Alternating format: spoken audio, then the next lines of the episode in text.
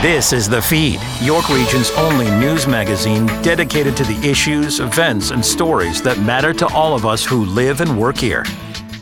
Welcome to The Feed. I'm Ann Rohmer. On the show, organized crime and auto thefts, investing in women in sports, and spelling bee champs coming to York Region. But we begin with the epidemic of loneliness. Last week, the U.S. Surgeon General released an 85 page advisory declaring loneliness a new public health epidemic in America. Are we headed in the same direction? Is loneliness becoming a serious mental health hazard here in Canada? Here with details on how loneliness and isolation are negatively impacting the lives of many Canadians is Rebecca Shields, CEO, Canadian Mental Health Association, York Region, and South Simcoe. Rebecca, welcome to the show. I'm really glad that you're joining us today. Thank you so much for having me. So, what exactly is happening here in Canada in terms of loneliness? Well, you know, we all experience episodic loneliness. That's normal. Whether we have transitions, we move, we lose somebody. But I think what we're really talking about, what happens when somebody goes from that episodic loneliness into that chronic loneliness and you know and then they really feel isolated and that's when it starts to really impact their health their well-being, and all the risk factors come up. I don't know if you know this, Ann, but you know, chronic loneliness is equivalent to smoking 15 cigarettes a day. So it's a real concern for us at the Canadian Mental Health Association and all of our partners to help people manage and, and deal with chronic loneliness and basically deal with loneliness in our society. How does loneliness manifest itself and how does it happen to a person? Well, that's a really great question because – as you know from the pandemic, a lot of us experience a little bit of that episodic loneliness, which is totally normal. And it's an, really an individual experience about not just the quantity of connections that you have, but that quality of connections that you have. So somebody might have lots and lots of connections, whether online, but they can still feel really lonely. And then there's other people who may only have one or two good people in their life, but that quality is there and they feel really connected and that sense of belonging and purpose that we associate um, with that wellness. And so, how does it happen? As I said, you know, some of the risk factors can be things like moving and transition, grief and loss, loss of a, a relationship, a spouse. Um, it can be about people who are refugees and new to our communities who've had to move away from the world that they knew, even if it's a positive move where they've come for a new job, they can still lose things. And an area where we see it a lot, of course, and we talk about it a lot, is you know our youth that go to university, and then they feel really alone in colleges and that transition in their life, where they lose their circle of friends. So those are places where people can you know end up feeling really lonely for a long period of time. And can loneliness also be a sign of something greater like depression? Can depression lead to loneliness? Well, I think they're interrelated, and that's what the research says. So, you know, people who experience chronic loneliness have higher rates of anxiety and depression. But the way we need to think about lo- loneliness and belonging is that humans are hardwired for belonging. We need it in our very DNA to survive. That's how we've grown up. So, just like we need water and food, if you don't have water, you begin to dehydrate and your body de- um, de- uh, has impacts. And same things if you don't eat, right? It starts to deteriorate. Well, actually, chronic loneliness, the same thing happens. So not only do we see it in anxiety and depression, we see it in terms of a whole bunch of physical impacts as well that include, you know, higher risk for chronic illnesses. We see, you know, all kinds of breakdowns of the body from this, from basically the stress of chronic loneliness. And in fact, there's some great research that came out of Alberta where they looked at the number one reason a senior would end up in hospital and stay there was because of chronic loneliness. Hmm. So, because it can exacerbate existing conditions. So, it's so much bigger than just uh, anxiety and depression, but it can lead. It can certainly be a factor to that, and in fact, it's a real risk factor for suicide. So, we, you know, we pay a lot of attention to this. We want to support people for their own health and well-being. So it's not just a feeling, it, it can actually do damage to your physical health as well. Absolutely. So let me ask you this. The U.S. Surgeon General declaring that loneliness is a new public health epi- epidemic in the United States. Are we moving toward that here in Canada? Is this something that's becoming a crisis? I think it's really important. I've been watching this and I got really interested in way back before the pandemic. I think the pandemic highlighted it. But you know, the rates in Canada range from community to community. We, where people report chronic loneliness anywhere from 10% all the way up to about 40% of people can feel lonely at any given time. And in Ontario, we found uh, through CMHA uh, research that over a quarter of Canadians are experiencing loneliness regularly, and almost 10%, especially the ages 50 plus, feel that they're often lonely. So these are huge numbers when we talk about what we talked about before the impacts on our overall physical and mental and emotional well-being. And when those things are in play, you know, it certainly incre- it certainly puts at risk our relationships. It puts at risk our healthcare and our healthcare costs and employment. So there's really, you know, there's both individual, family, and societal impacts to that.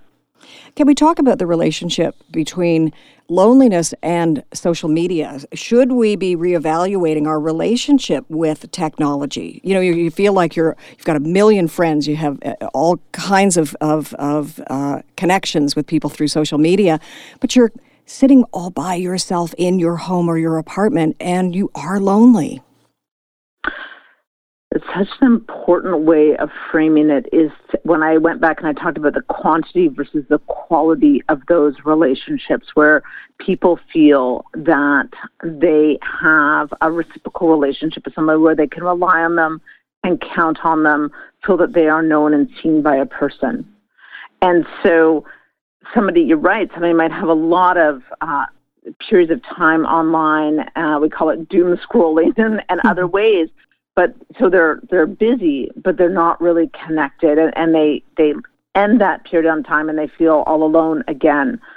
So again, as individual, there are people who spend a lot of time online and may not have those same experiences, but the risk that we see is that by spending time online in those more artificial, you don't really know somebody, somebody doesn't know you, you miss that chance of that real connection, belonging that we actually need. As I said, like as it's a, as a physical, it's it's the way that we are produced as humans, how we survived to feel that we belong and are connected. So it is a risk factor, and so we always talk about like what's a balance in life.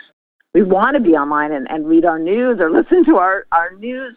We want to uh, share pictures with our family and our friends abroad, but at the same time, we want to make sure that we're having time to really connect with people, spend time outside, and build those relationships. It's also a little bit uh, challenging and maybe dangerous to compare yourself to other people. So when you are online and you are sending out photos or you are seeing photos of what other people are doing, it can certainly make you feel a little bit like a loser. yeah, you know, we all have to balance our own uh, spiritual and and personal self worth uh, against other people. And you know what I've always, you know what I've said to my kids and and what my parents said to me is, Rebecca, you're going to go around the room. There's always going to be somebody who's thinner than you and somebody you're thinner mm-hmm. than. There's somebody who's being prettier than you, somebody prettier than somebody who's smarter than you. Like, you know, the world has seven billion people. so to try to compare ourselves is really uh, an experience of realizing that we all belong and that the world is made up of this wonderful place where we can all um, be who we are and find the people that we connect with. And whether we do that through our communities and our community centers and sports or arts or culture or news groups or, or bike clubs or whatever it is, it's so important to get out and, and be even in your faith communities uh, with the people that, that you enjoy and, and, and want to connect with. And it's really important that we take steps um, and then know that if you're struggling, that you know places like the Canadian Mental Health Association, we're here to help. If you're feeling in that place of stuck, sometimes you need a little bit of help to get unstuck, whatever that reason for getting stuck is. And know that it happens to people all the time. And so, whether you're stuck because of grief and you've lost somebody, or you're stuck because you've lost a job, or you're stuck because of other transitions, it's okay to ask for help to help get unstuck because it, it's just part of life. And how do you know when it's time to seek help? No, I I would tell people, you know, that it's usually an awakening to that. You know, when all of a sudden you think, gosh, you know, I used to go out, I used to do all these, and now I feel like I just can't.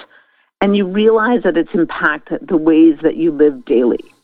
And when you start to see maybe it's your sleep that, and, and it's been, you know, it's been more than a few nights, it's now a few weeks and your sleep's off, or you find you're agitated all the time. When your behavior seems to change, and sometimes you don't even notice it. It can be a friend or a relative or a coworker that says, you know what, you just haven't been yourself lately.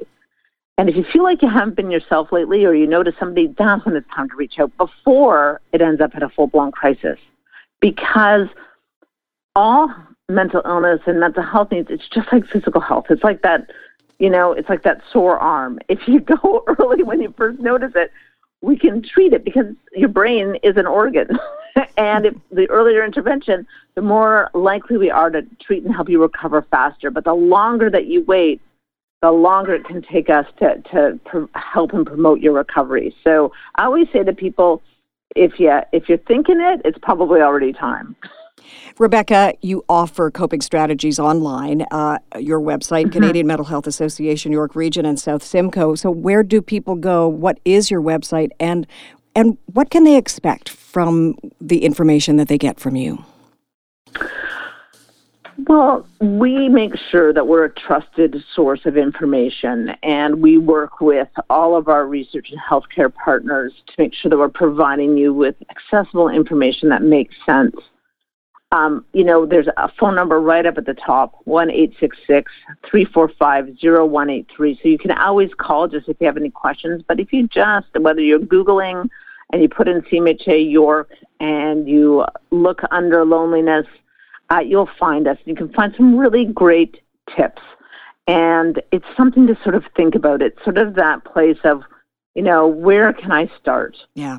Where can I start by thinking about what's one thing that maybe I like doing um, that will make me get out and connect with somebody? Or maybe it's just reminding yourself to call that friend or to call that family member that you haven't connected with and um, giving yourself the courage and the permission to be brave and honest and and and be brave. And the one thing that I've always, um, my greatest tip and the greatest lesson I ever learned is that uh, one of the best ways that you can solve loneliness is by helping others. There's nothing more valuable than volunteering or just helping that neighbor take out the garbage or clean up their yard if you're seeing them because – in the act of giving, you often receive, and that connects you. Um, and so sometimes just if you feel like you can't ask for help, if you can give help, that provides a connection. So a few little tips, but take a look at our website for more. Um, and know, again, there's that number, 1 345 0183 call us if you have any questions or you or you just feel like maybe there's someone you or someone you know that needs help and we'll be there with our central intake to answer. It's not crisis. It's not a 24-7 line. It's our intake line. Um, so if you're in crisis you can call uh, 310 cope. That's our community crisis line Rebecca Shields, CEO, CMHA, York Region South Simcoe, thank you very much. Thank you and have a great day.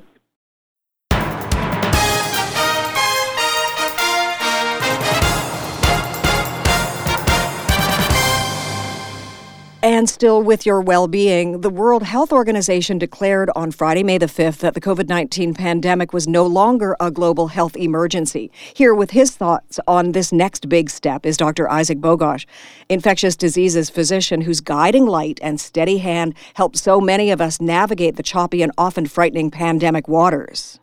Thank you for joining us on the feed. Isaac, great to have you with us again.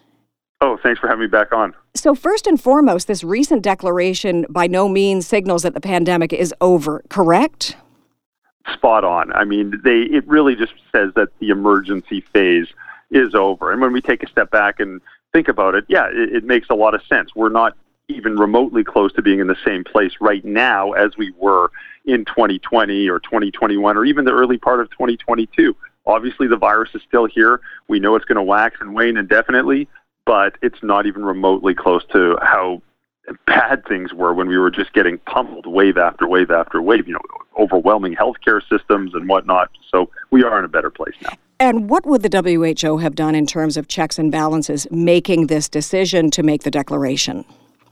You know, they didn't take this lightly, and in, in fact, they were considering lifting this uh, you know, this declaration earlier. But uh, China had lifted its zero COVID policy, and China was in the midst of a massive, massive wave at the time, and they were cautious, and they said, you know what, this still constitutes uh, a public health emergency of international concern. Uh, that's the technical term. Uh, and they were mindful that there could be other variants that were emerging and uh, and other issues globally. So they, they pushed pause on lifting on lifting this um, until just this past week. And, and you know they didn't say so explicitly, but I think most people recognize that it's likely because of the massive wave that occurred in China. And what does it mean in terms of understanding this declaration? What what is now not available? What is now not mandated? What's the difference? You know, for day to day citizens, it's probably not going to mean a thing, uh, and people will carry on carrying on as they have been for you know the last you know year or so. But um, from a, a global health standpoint, it's just a signal to the world that yes, you know, COVID is still here. They they explicitly urged countries to continue to monitor for this and prepare for, uh, you know, COVID to continue to, you know, sadly be disruptive. But just that it's not to the same extent that it was before, and it does not constitute a global public health emergency at this point. And would the World Health Organization have looked closely at data, for instance, when it comes to deaths by COVID and ICU admissions? Hundred percent. I mean, they're looking at all the data that they have available, with the caveat that this is imperfect data, and uh, you know, you see that global deaths from COVID, well, of course, they're still unacceptably high. They're far better than they were uh, at at other points uh, during the pandemic. Um, we now have widespread access to vaccinations. There's greater access to therapeutics. Uh, there are the tools to create safer indoor spaces and, and protect individuals and communities from the virus. You know, they urged countries to to continue the fight. Uh, they by no means said that this is over, but uh, but I think you know they also acknowledge that we, we we do have tools to continue the fight with. So, Isaac, could the lifting of the emergency status lead to a resurgence of infections? And I know that that's connecting dots that are really far apart, but in the middle of those dots is one that in particular says that people are, when they get a signal like this, this declaration, they kind of go, oh, well, it doesn't matter. It's not important anymore. COVID just isn't important. I, I honestly don't know. I think people have made whatever decisions they're going to make months and months ago, and I'm not sure that this is going to change much. Uh, I, I really don't. I could be wrong. Listen, I think if you ask 100 people, you might get 100 different responses here. Um, but I think people who have decided that COVID is not an issue for them anymore have already behaved in that manner, and uh, others who are still taking some some precautions against it getting infected or transmitting to others uh, probably aren't going to change much based on on this particular statement. But, you know, I think we've got a relatively health literate society right now. I mean, mm. over the last few years, we've had you know, public discussions on you know items that you never would even have imagined discussed publicly, like PCR tests and rapid antigen tests and different types of vaccines. So I think many people are are aware of what COVID is, what it does, how it's transmitted, how to protect themselves, and are are making choices based on what they see as the best plan forward. So I, I don't know if this actually changes how people behave at, uh, at a more granular level. There was a lot of reaction when this declaration was made, including from Theresa Tam, Canada's top doc. She says that Canada will continue to monitor COVID 19 and this is what scared me prepare for the fall. Dun, dun, dun. And I'm not making light of it, but we certainly, you know, we, we put all of that away because we've been through this for years. But then when Dr. Tam says, and prepare for the fall. What does she mean by that? Well, we're going to have a predictable rise in respiratory viruses circulating in the fall and in the winter. We have it every year uh, with flu and with RSV. Uh, COVID is circulating throughout the year, but certainly we know that it does ebb and flow, and it will see a predictable rise during various parts of the year, especially when we're more when we're gathered in, in indoor settings. You know, I remind people too, we had a you know a, a bump in cases over the fall and winter, depending on where you were on the planet, especially in in Canada. But it wasn't nearly as significant as it was versus the past few years. So, for example, we did have you know the emergence of sub lineages of Omicron uh, uh, emerge, and you know they certainly did lead to a rise in cases, and sadly that led to a bump in hospitalizations, and sadly that led to a bump in deaths. I'm not saying that's okay; it, it obviously isn't.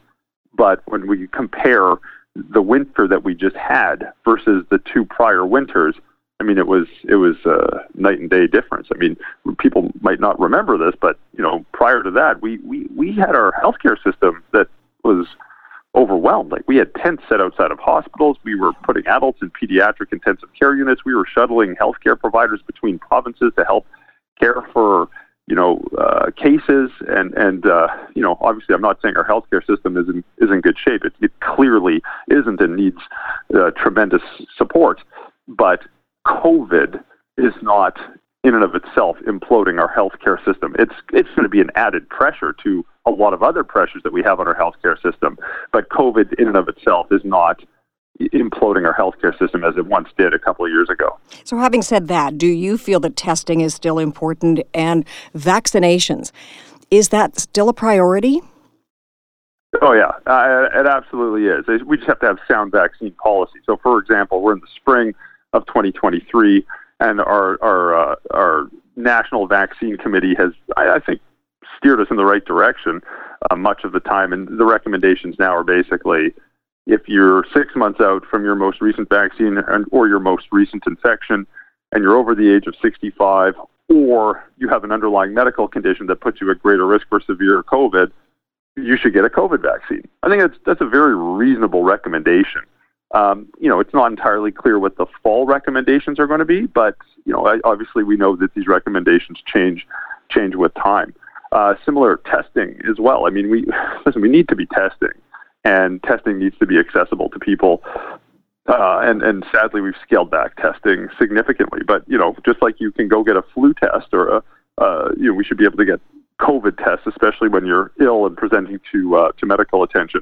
Again, I'm not saying we need to test everyone every minute of every day, uh, but but certainly having testing accessible is helpful. It can help drive smart individual decisions, and and uh, you know, people. If you have a diagnosis of COVID, you you know you can obviously stay home and, or wear a mask and prevent yourself from infecting others. And you know you can make sound clinical decisions and sound decisions for yourself and others if you actually know what what uh, what you have. You know, Isaac, some experts in Canada have said that COVID is transitioning into the endemic stage. The WHO, when all was said and done in this declaration last week, said that it still considers COVID 19 to be in the pandemic phase. So, are we working at odds here, endemic versus the pandemic phase? I mean, listen, I think we're to.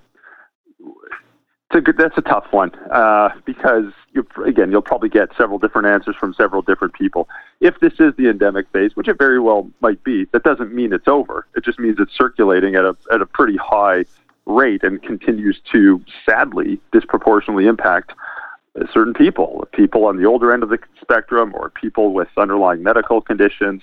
And we need to take steps to protect everybody, not just some Canadians. We need to protect all Canadians. So, you know, if it is endemic, there's that's that's not good. Obviously, there's there's there's still a lot of COVID out there, and it's ebbing and flowing, but still at a, at a higher basal rate, which is which is tough. If it's in the pandemic phase, obviously that's still not good either because you know that there's, as we just mentioned there's a lot of COVID out there and maybe things will wind down a bit more uh, but uh, but it, regardless I mean whether we define this as pandemic or whether we define this as as endemic it doesn't change the fact that we need to take steps to really ensure that we reduce the risk and the probability of infection reduce the frequency of infection have sound vaccine policy have access to therapeutics and ensure that uh, people just get the quality of care that they deserve. Simple question, but it might be difficult to answer. Where do we go from here? Uh, unclear. Hmm. Unclear. I think, uh, you know, life has largely returned to normal for the vast majority of people. Not everyone, but for the vast majority of people. I think people have chosen the path that uh, they're willing to take based on their own perception of risk and safety. Um, we can do a lot to improve the quality of air we have in indoor settings to help not just reduce the risk of COVID, but the risk of other respiratory infections. So I think that's going to be a long term work in progress. We need better vaccines. uh, and certainly there's a lot of research and development on improving uh, the types of vaccines that are available to help not just reduce the risk of severe illness, but also reduce the risk of infection more robustly. We should still be working on better therapeutics as well. We certainly have good ones, but there's there's there's room for improvement. And I think if we take a step back and acknowledge that this is not going away, we're going to be contending with this for forever. You know, I think that's how you could prioritize what we should be doing next: prevention and and uh, and therapeutics. Dr. Isaac Bogoch, infectious diseases physician, thank you very much for joining us on the feed. My pleasure. Coming up next, first of its kind, auto theft teams. Do you have a story idea for the feed? Call us at 416 335 1059 or email info at 1059theregion.com. Ann Rohmer and more of the feed coming up. This is 1059 The Region.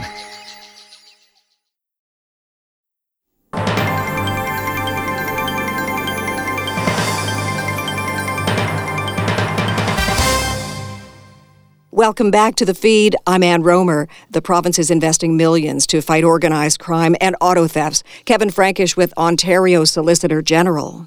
A vehicle is stolen in this province every 48 minutes. It's a very sobering statistic, and one that has actually seen a 14% increase just in the last year. The provincial government has just announced a $51 million plan to attack auto theft. Joining me now to go over this plan is the province's Solicitor General, Michael Kerzner. Hello, Mr. Kerzner. Hi, how are you? I am uh, quite well. So, this plan announced this week comes with a $51 million price tag over the next two years. So, exactly how is that money earmarked? Well, firstly, I want to say that we are fighting back against auto theft. We're fighting back because the people stealing our cars are more sophisticated than ever, and our safety is our government's highest priority.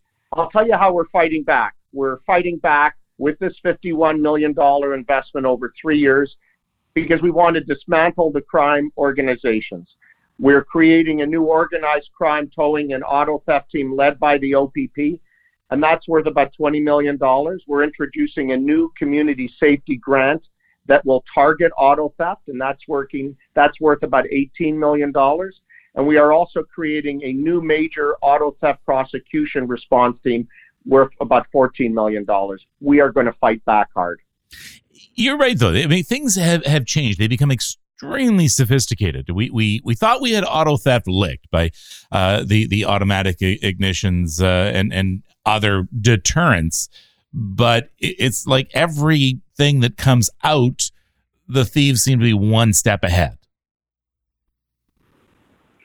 Well, you know, we are going to be one step uh, ahead of uh, them. And as I said in the strongest possible voice yesterday, I'm putting them on notice. We're putting them out of business. And we believe that the OPP, we believe that our municipal police services, we believe that the First Nations police services are absolutely ready to tackle this.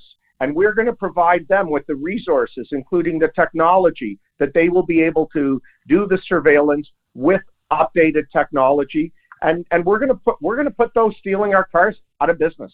I should point out that York Regional Police have had a, a very effective auto theft squad uh, for years, and actually have have really been helping to lead the way. Have you had a chance to sort of look and learn from from what YRP are doing? Oh well, thanks. Uh, you know, I'm very close with uh, York Regional Police. They've got a super chief, Chief Jim MacSween and uh, I have to tell you, like York Regional Police, Peel uh, Police, Toronto, Halton, the, the large services have had great success. But what we're doing with the $51 million is we're providing over and above resources to allow them to go at this hard. This is exactly what the government wants to do. We believe everyone has an equal right to live safely in their communities and we will stop at nothing to make sure that people are safe. We know uh, that um, here in Ontario, unlike uh, in, Quebec, our insurance companies are not exactly uh, at a par. In, in Quebec, insurance companies provide incentives for vehicle owners who put tracking devices on their vehicles. Has there been any word from the insurance companies that they want to get on board with you? Well, you know, thank, thanks for that question. We are uh, reviewing the Quebec model. I've asked our deputy minister here to uh, research what's going on in Quebec. It's something we're taking very, very seriously. And if there's elements in the Quebec model that will work with us here in terms of tracking, then we're going to uh, we're going to uh, do it. But right now, what we want to do is tell the people that are creating havoc in our communities by stealing cars. You know, I have to tell you, a constituent of mine has had two cars stolen just in the last month. And that constituent is worried that they won't be able to get insurance. We're going to change that. Uh, one way that a lot of thieves have been uh, have been stealing cars, especially the high end cars, is through the air tags, where they they literally go out shopping for the kind of vehicle they want, find it uh, in a parking lot, and then slip a little air tag, uh, a, a, GPS tracking device, in the wheel well or in the undercarriage of the car. And this week, Apple and Google have both announced that they're going to team up to try and combat this as as well. Have you been watching what they've been doing? Well, I've read that uh, New York City is doing something uh, with Apple tags, but we believe that our approach is much more disciplined. We have had the Ontario Provincial Police, the OPP, for a very long time. They are very sophisticated. And by providing them with the additional resources that they will be able to work with the municipal and First Nations police services across Ontario, we believe this disciplined approach by providing the extra resources, by providing the extra manpower, by providing the technology will absolutely be effective. But we are continuing to uh, to learn and we are continuing to listen on what's working in other jurisdictions as well. Has there been concerns raised over AI? I know that we we have talked about uh, uh, criminals and bad actors uh, utilizing AI in in whether or not it's tracking these vehicles or whether it's or not it's just getting these vehicles out of the uh, the country. Was much consideration given to to AI, which is still in its infancy? Well, I want to just make one other comment, and I'll be happy to answer that. You know, th- there's a role that our communities play as well, and I mentioned this yesterday in my in my presentation and my announcement when we are educating our own community to be aware, to look up, to keep their periphery in their minds if they see something going on on their street or in somebody a neighbor's driveway, they've got to call the police. But AI, artificial intelligence, will play a role with the technology that we are rolling out. You know, last week we made two other great announcements, and one of them with a substantial investment in bail enforcement and prosecution capabilities plays to the technology, the role that technology will play. And, uh, and you know, AI is absolutely part of our future, and it will form part of the technology that we will be deploying. You brought up the, the point, of course, of uh, if you see something, say something. Uh, and, and, you know, I, I don't think, uh, you know, the eyes and ears of people out there uh, are, are the number one way to combat crime of any kind. So I'm glad to see that we, we have some sort of uh, public education going on to tell people, listen, you see somebody skulking around in a, in a, in a parking lot, sort of uh, maybe putting something on a car or, or, or just hear something. That's, you know, that's important to get that word out to the public. Well, I can tell you, and I want to thank you for, for that statement. You know, there's never been a government, there's never been a premier that's more concerned about public safety as Premier Ford and our government. And we're really proud of that. And that's because we believe we have a role with our community. We have a role to educate them. We have a role to, to stand with them and remind them that our highest priority is their safety it's been great talking with you. All right, well, it's been wonderful. Thank you very much. It's it's good as well that you're putting uh, these bad players on notice, and I wish you all the luck. Well, I wish us all the luck with uh, this plan going forward. Great to talk with you. Thanks a million. All right, the province's Solicitor General Michael Kerzner has been my guest. After the break, the wonderful world of words. The Spelling Bee Championships are coming soon. Follow us on Twitter at 1059 The Region. Ann Rohmer and more of the feed after the break. This is 1059 The Region.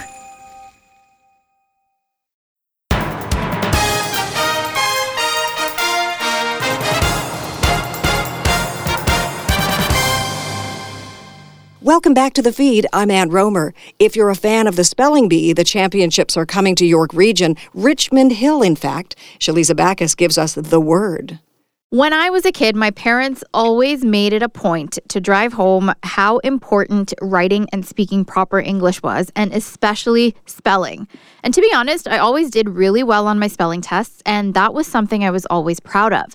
Flash forward to today, so many years later, with the rise of technology and people becoming more dependent on the fact that their devices will always autocorrect for them, it's nice to see that the Spelling Bee of Canada is still going strong after 36 years. Joining me to talk about the national championship taking place at the end of this month is founder Julie Spence. How are you? Fine, thank you. Thank you. How are you, Shalita? I'm great. Thank you so much for joining me. Okay, we gotta we gotta rewind a little bit. Take me back to 36 years ago. How did this all start? okay, so I am from Jamaica, a place called Lucea Hanover. And I noticed in your introduction you spoke about spelling bees that you did. Well, back in Jamaica, I was raised under the British system, of course. Mm-hmm. And so speaking, writing, spelling, all of that was very important uh, when I was growing up. So 36 years ago, the Minister of Education was at the time mentioning that parents should get more involved in the education system here in Canada. And I was a youth director, and uh, one of the things that I always loved when I was growing up was participating in a spelling bee. And the reason being is that I noticed how it really brought the community together. So when I was thinking of what it is that I could do to engage the children, I went right back to thinking of let's get a spelling bee started. When I first started it, I honestly didn't think it would have been 36 years later that I'd still be doing it. But apparently it is needed, and here we are still. That is amazing. You know what amazes me the most is that we're looking at an immigrant from Jamaica who started this amazing thing here in Canada and it's going for 36 years. So, congratulations on that. Thank you, Shalita. And you know, I, I do want to mention, I think it's just part of like Caribbean culture where it's like, you must speak proper English. You must know how to spell because that was definitely embedded in me as a kid. Well, absolutely, because you know it's amazing that you say that because growing up in the in the Caribbean, the expectation really wasn't that high, and so our parents ensured that we tried to aim to be in the top two percent, which is what was required. Spelling, handwriting was also another thing that was very important. We spent a lot of time just learning how to hold a pen and to form the letter or pencils. But reading, comprehension, um, we understood that knowledge came from books. We spent a lot of times going to the libraries. And um, we traveled a lot by reading a lot of books. So even coming to Canada, I knew a bit about Canada before I arrived, simply because you read about it. But that is something that our parents really encouraged. And I have to admit that back then our parents really couldn't read. Their listening skill was great, but what they knew was most important for us is that it was very important that we knew how to read because that's what it's a lifelong thing that we're going to need and how words are important. So they emphasized that to us growing up in Jamaica. And here we are. We had, because we have our language that we spoke, you know, broken, we call mm-hmm. it, but our parents at home always encouraged that we spoke proper English. Yes. Yes. And we're going to flash forward to today. Of course, our parents tried to embed all of these things in us. But today, as I mentioned, you know, there's so much technology and things going on that kids can depend on. Why do you think that spelling bees are still so important? The, the reason being is that parents like myself understand how important it is for the children to be able to think on their feet. Therefore, when they participate in spelling bees, for instance, it helps to build their confidence. It helps them to be responsible, helps them to set goals. So just participating in an event like this it emphasizes most of those qualities that the parents want to see in their children, and that's why it is. And the other thing is that at Spelling Bee of Canada, one of the things that we try to do, we encourage participation. In talking with the children, we said, if you participate, you are already a winner.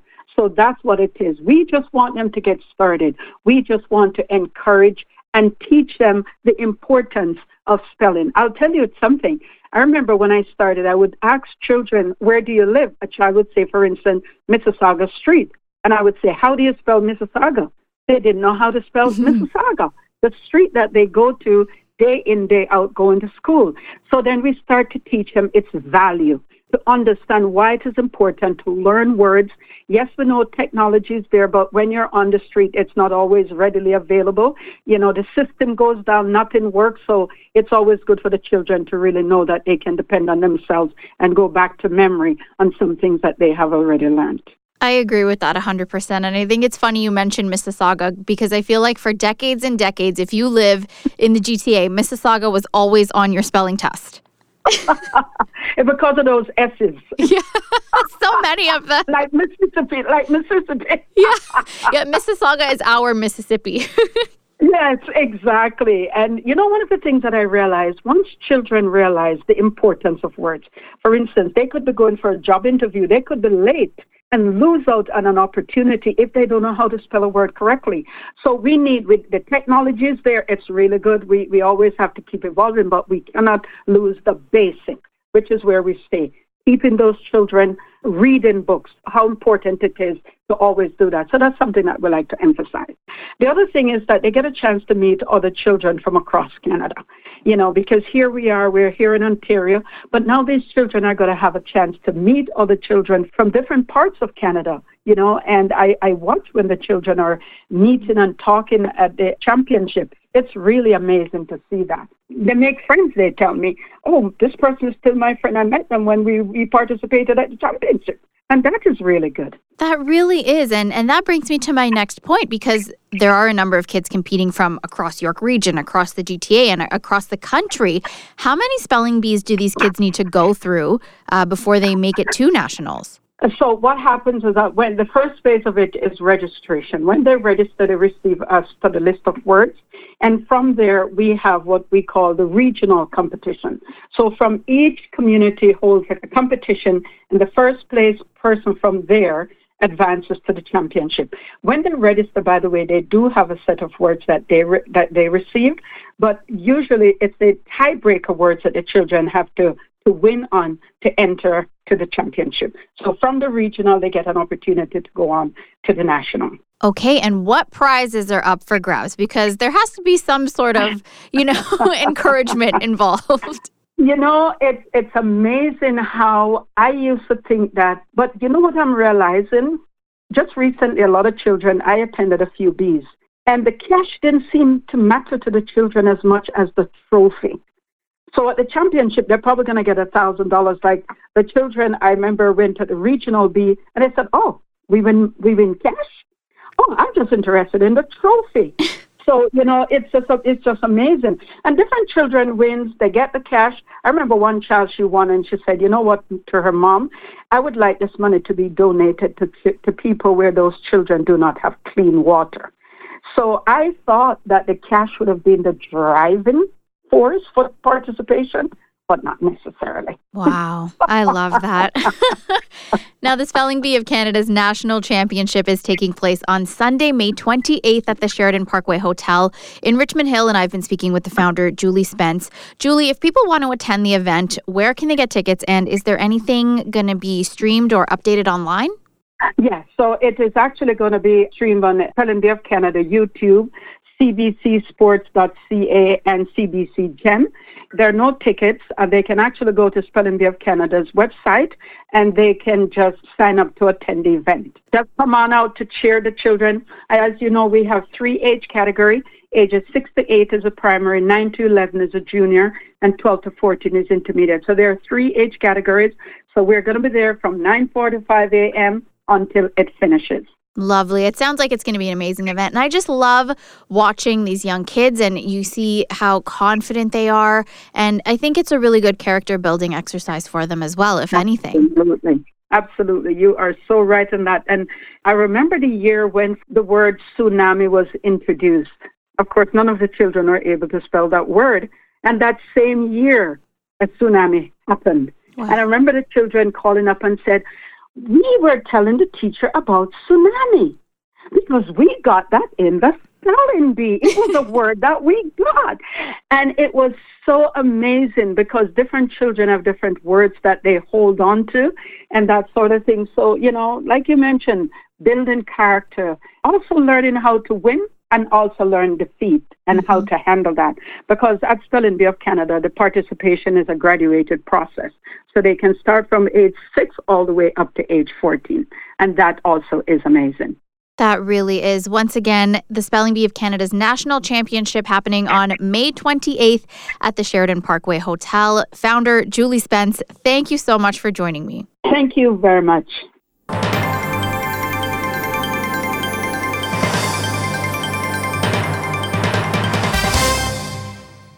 Jim Lang is next with getting more women in the game.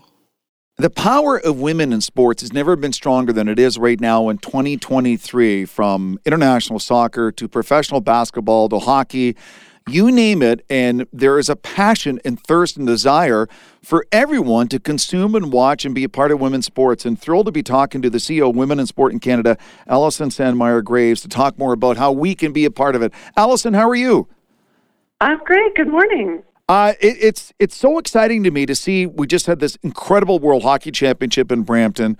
Uh, Christine Sinclair is an actual hero to boys and girls across the country. And we have these incredible women playing in the WNBA, and the thought that the WNBA could be coming to Canada has people excited. I, I can't think of a better time to invest time and money into women's sports than right now. Well, we we're inclined to agree. it is definitely it's definitely time for investors to take another look at women's professional sport in this country. And we've just produced a report with BCG and with Canadian Tire's support that really looks at the business case for professional sport here and frankly paints the picture that the market is ripe and it's time to invest you know, and I'm, I have an extensive background in sports radio and television. And once upon a time, you would hear tired old executives trot out the line, well, no one really watches it. But then the ratings prove them wrong time and time again. Well, you're right. There is a lot of gender bias that still exists within sport and sport business. And that's one of the things that's held back investment in this space the belief that women's sport isn't as exciting or as entertaining as men's sport, and therefore not worthy of investment. Uh, but as you say, like that is a, that's a bias that is being blown up all the time. And when you look around the world, there are records being set all the time for audiences, for viewership of women's sport properties.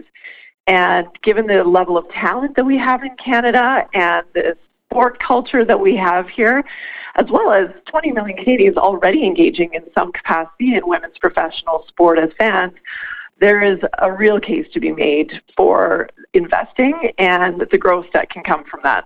Well, real quick, uh, there's a couple of other subjects I want to touch on, Allison, but I, I, ran across a story this morning that there was a woman who used her life savings to open a sports bar that only plays women's sports, and she's brought in gross revenue of a million dollars in eight months because of the passion that people have in her community to go to her sports bar and watch women's sports. Well, absolutely. I think passion is a great descriptor for fans of women's sports.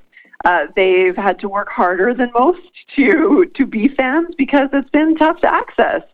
Um, still, well over 90% of sports media is dedicated to men's sports which makes it hard to find and to watch women's sports often. And so those who've made the effort to seek it out get rewarded with what, number one, a fantastic product, great to watch, but also really authentic, accessible athletes, um, and just great storylines. And so there's um, I think fans are really showing up for women's sport. They're demanding more.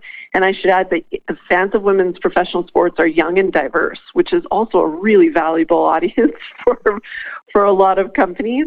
And so it's just one of the reasons why women's professional sport is an attractive business opportunity. Indeed. Speaking with Allison Sandmeyer Graves, CEO of Women in Sports Canada. We- we have seen so many examples of businesses who want to attach themselves to athletes and celebrities because it's good business. And I, and, and, and I see a Christine Sinclair, a, a Sarah Nurse, you name the women athlete in this country, the female athletes, and to me, it's just good business. If I'm a big company in Canada to associate my brand with their name and their the way they are on and off the field of play.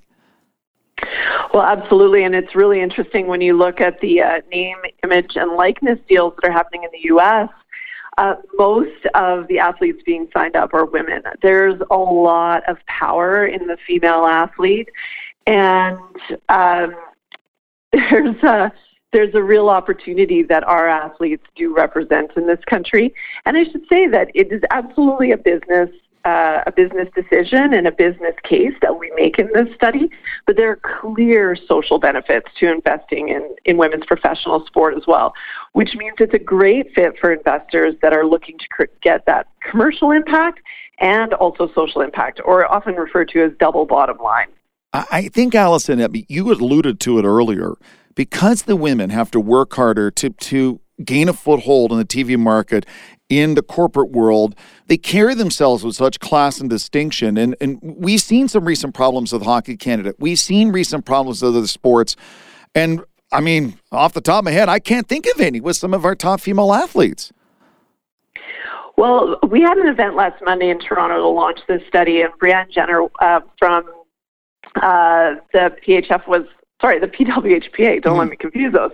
Yeah. Uh, was on our panel, and uh, she talked about women athletes really being partners in the process. They understand what's at stake. They understand that, you know, we're starting from the beginning and we need to build something here in Canada that doesn't exist in a significant way. And the athletes are as committed as anybody to seeing that come to fruition. So they really are showing up as partners in the in the whole exercise. And I think that is a really powerful uh, platform to move from. Okay, for for our listeners like me who who love watching our international athletes, our Canadian athletes, and a, lot of these different sports, these women who do such great things all the time. What can we do to help it get to the next level so there's more money and more advertising and more, I guess, star power for them that they deserve? Well, fans make this whole business go round. Uh, they are absolutely at the heart of all of it. So kudos to those who are already showing up uh, and participating.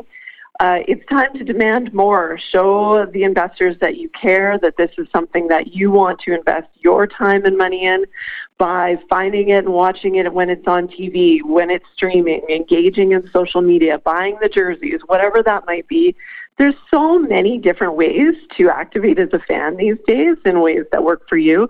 And all of it communicates that this is a real market, this is a real business opportunity, and it's only going to make the investment case stronger.